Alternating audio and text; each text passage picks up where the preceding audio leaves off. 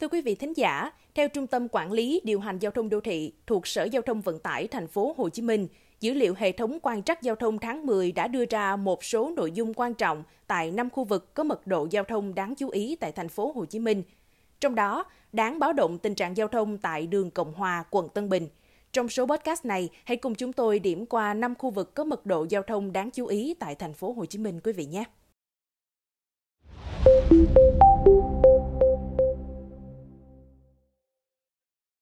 Đầu tiên, tại khu vực trung tâm thành phố, vận tốc trung bình của xe cộ vào giờ cao điểm các ngày trong tuần tại các tuyến đường khu vực trung tâm là 35,2 km/h vào các ngày cuối tuần là 35,3 km/h.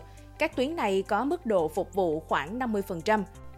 Tại khu vực sân bay, theo dữ liệu quan trắc có từ tháng 5 trở đi, lượng xe cộ qua các tuyến đường có giảm nhẹ vào giờ cao điểm các ngày cuối tuần. Vận tốc xe qua khu vực này là 45,42 km/h. Một số đường vẫn có mức độ phục vụ rất cao như Cộng Hòa, trung bình 110%, có tháng vượt 150%, Trường Chinh 75%. Khu vực quận Bình Thạnh, lượng xe qua các tuyến đường có vận tốc vào giờ cao điểm các ngày trong tuần là 42,76 km/h, cuối tuần là 43,48 km/h.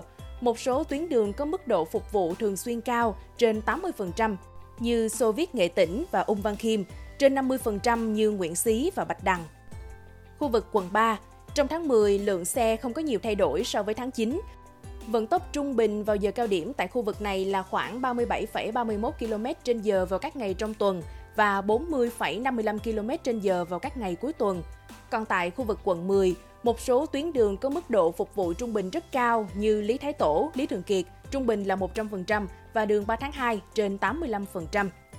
Đại diện Trung tâm Quản lý Điều hành Giao thông đô thị Thành phố Hồ Chí Minh cho biết, khả năng phục vụ của một tuyến đường là hệ số giữa lượng xe có thể đi lại trong một tuyến đường theo điều kiện nhất định, dựa theo chiều dài, rộng và điều kiện hạ tầng của đường giao thông, môi trường, so với lượng xe thực tế đang đi lại hàng ngày, hàng tháng. Hiện nay, hầu hết các tuyến đường được thiết kế dựa trên mức phục vụ được chia làm 6 cấp khác nhau. Trong đó, đường Cộng Hòa thuộc loại đường phố chính đô thị, thuộc cấp C, mức độ khai thác tốt nhất dưới 80% khả năng phục vụ của tuyến đường.